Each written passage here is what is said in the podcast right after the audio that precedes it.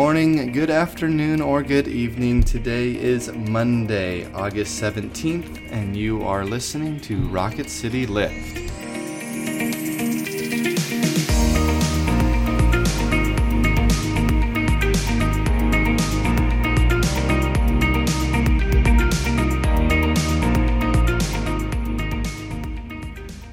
Everyone. Welcome back to Rocket City Lift. I'm Tara Bulger. And I'm Brett Goodeman. We come to you three times a week and try to bring a bit of a spiritual lift to your day. This day, we begin a new sermon series here at First Pres Huntsville about children's books and the lessons of faith that we can find in them.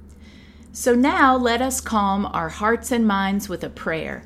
This prayer comes to us from the author, Robert Louis Stevenson. Let us pray. Lord, when the day returns, call us with morning faces and with morning hearts, eager to labor, happy if happiness be our portion, and if the day is marked with sorrow, strong to endure. Amen. Amen. Our reading today is from Luke's Gospel, the 10th chapter, verses 25 through 37. Listen to the familiar story of the Good Samaritan. Just then a lawyer stood up to test Jesus. Teacher, he said, what must I do to inherit eternal life? He said to him, What is written in the law? What do you read there? He answered, You shall love the Lord your God with all your heart, and with all your soul, and with all your strength, and with all your mind, and your neighbor as yourself. And Jesus said to him, You have given the right answer. Do this, and you will live. But, wanting to justify himself, he asked Jesus, And who is my neighbor? Jesus replied, A man was going down from Jerusalem to Jericho and fell into the hands of robbers, who stripped him, beat him, and went away, leaving him half dead. Now, by chance, a priest was going down that road, and when he saw him, he passed by on the other side. So, likewise, a Levite, when he came to the place and saw him, he passed by on the other side. But a Samaritan, while traveling, came near him, and when he saw him, he was moved with pity.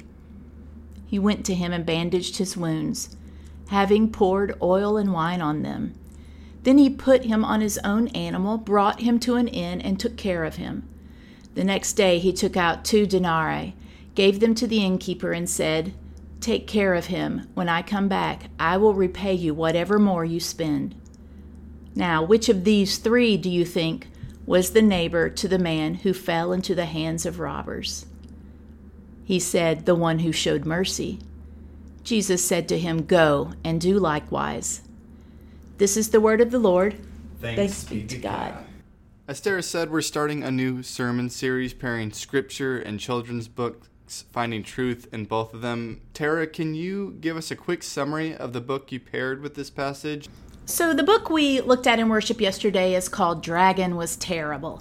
It's by Kelly DiPucchio. And in this book, there's this dragon who's like terrorizing everyone just by being a menace. Just nobody likes him. And no one can tame him. And the end of the book, Dragon is redeemed because there's a little boy who invites him into listening to this story. He hears this story and calms and, and learns the way to behave, I think, mm-hmm. um, with the townspeople. And so I love that story with this for a couple of reasons. One is that in Dragon was terrible. Um, he was not a good member of society, right? It, everyone's annoyed, nobody likes him.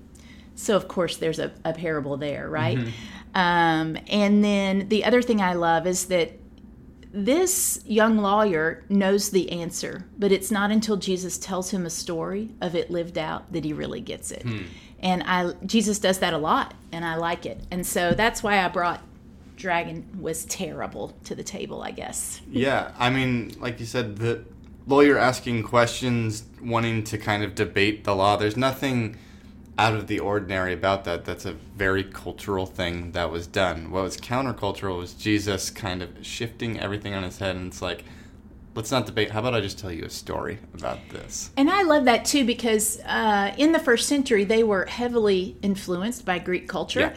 and so you know you reason things out and and you argue with these very reasoned arguments until you get to the truth. And Jesus says, you know what? I'm going to wipe all that away and let me tell it to you simply.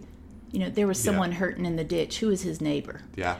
And um, I can win all the arguments I want, but until I am convicted and helping those who can't help themselves, I'm not getting it right. It takes it from this something I think we still need to do today when we we sometimes put issues and ideas up in this kind of ethereal mindset of, you know, it's something that we're just debating, but Jesus brings it down to this affects people's lives. Absolutely. Uh, affects your life and affects your neighbor's life. Um, and when a face is put to that, um, whether it's you as the traveler um, or someone you love as the traveler, uh, then it becomes so much more real in that. Yeah, it's funny too because I've heard people say, well, what do we do with this parable in the modern age? I mean, we live in this kind of global economy. Is everyone our neighbor? They had the same issue in first century Jerusalem. Mm-hmm. That is, you know, being a neighbor to everyone is a really hard task. Yeah. That's a lot of people. It's a lot of constantly giving. And so I do think that it's the same challenge that we just have to take it one minute at a time and be a neighbor where we can at each turn. Yeah, I, fa- I read something that I thought was really fascinating. Of it kind of turned this per- this idea on its head of, um, you know, who is your neighbor? Your neighbor is the Samaritan, not in the sense of like you need to go out and be merciful to the Samaritan, but the Samaritan is merciful to you. The person you perceive as your enemy is the hero, um, yeah. and so it's super humbling, I think, for the lawyer to. Um, you know, we, we talk a lot about this of when we provide charity, you know, what's the power dynamic in these things. And Jesus flips all of that and says, the person that you think is less than is the hero. They're able to give just as much mercy as you're able to give. Yes. And I think um, we are also able to give mercy in as many different ways as there are people, hmm. right? So the Samaritan here binds the wounds, takes them to the inn. Um, our job is to figure out how we can be you know, um, helpful to Samaritans that are in our community now. And I think it there are as many different answers as there are people. Yes, absolutely. Why do you think that this? I mean, I think if someone hasn't been to church for a while or ever at all, they've probably heard of the Good Samaritan. You know, we have nonprofits called the Good Samaritan. I thought Samaritan was an adjective until like eight years ago, you know? Until seminary. Until seminary. No, Why do you think that this is a story that resonates with our culture? And do you think that um, our culture and popular depictions of this does it justice? So I think this story is popular in part because it's simple. Hmm someone is hurting and they help them isn't that wonderful yeah. right it's the same message we teach our kids yeah. the first time they read it um, so i think it's popular in that way it feels simple yeah um, but there's way more packed in there mm-hmm. that jesus has mm-hmm. i mean think of the person that you most revile and if you say you don't have one, I don't think you're being honest. but think of the person or kind of person you most revile, and then ask yourself, can I bind their wounds? Yeah. And can I help them? Yeah. What do you think? Yeah, I think you're absolutely right. Of there is um, the simplicity, and I I want to believe that people really want to do good, and so that this this paints a picture of that, uh, and so it's something that we can use as a teaching device or a moral. Um, but one of the things that I think that dives deeper is this um, you know ethnic part of it of mm-hmm.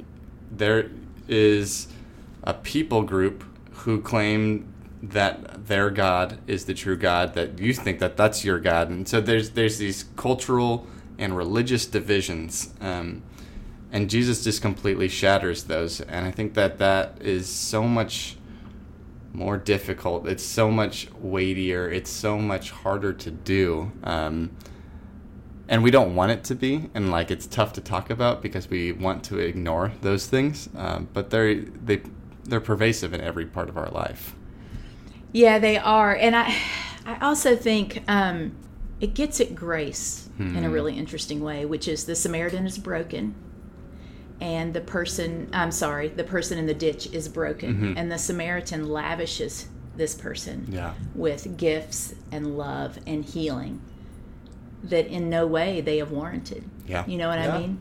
Um, so I think it also is this kind of really beautiful um, idea of, you know, he was given something that no one else gave him. Yeah. So, so we will end today with a quote by the Reverend Dr. Martin Luther King Jr. from his book Strength to Love. On the parable of the Good Samaritan, I imagine that the first question the priest and Levite asked was, "If I stop to help this man, what will happen to me?" But by the very nature of his concern, the Good Samaritan reversed the question. If I do not stop to help this man, what will happen to him?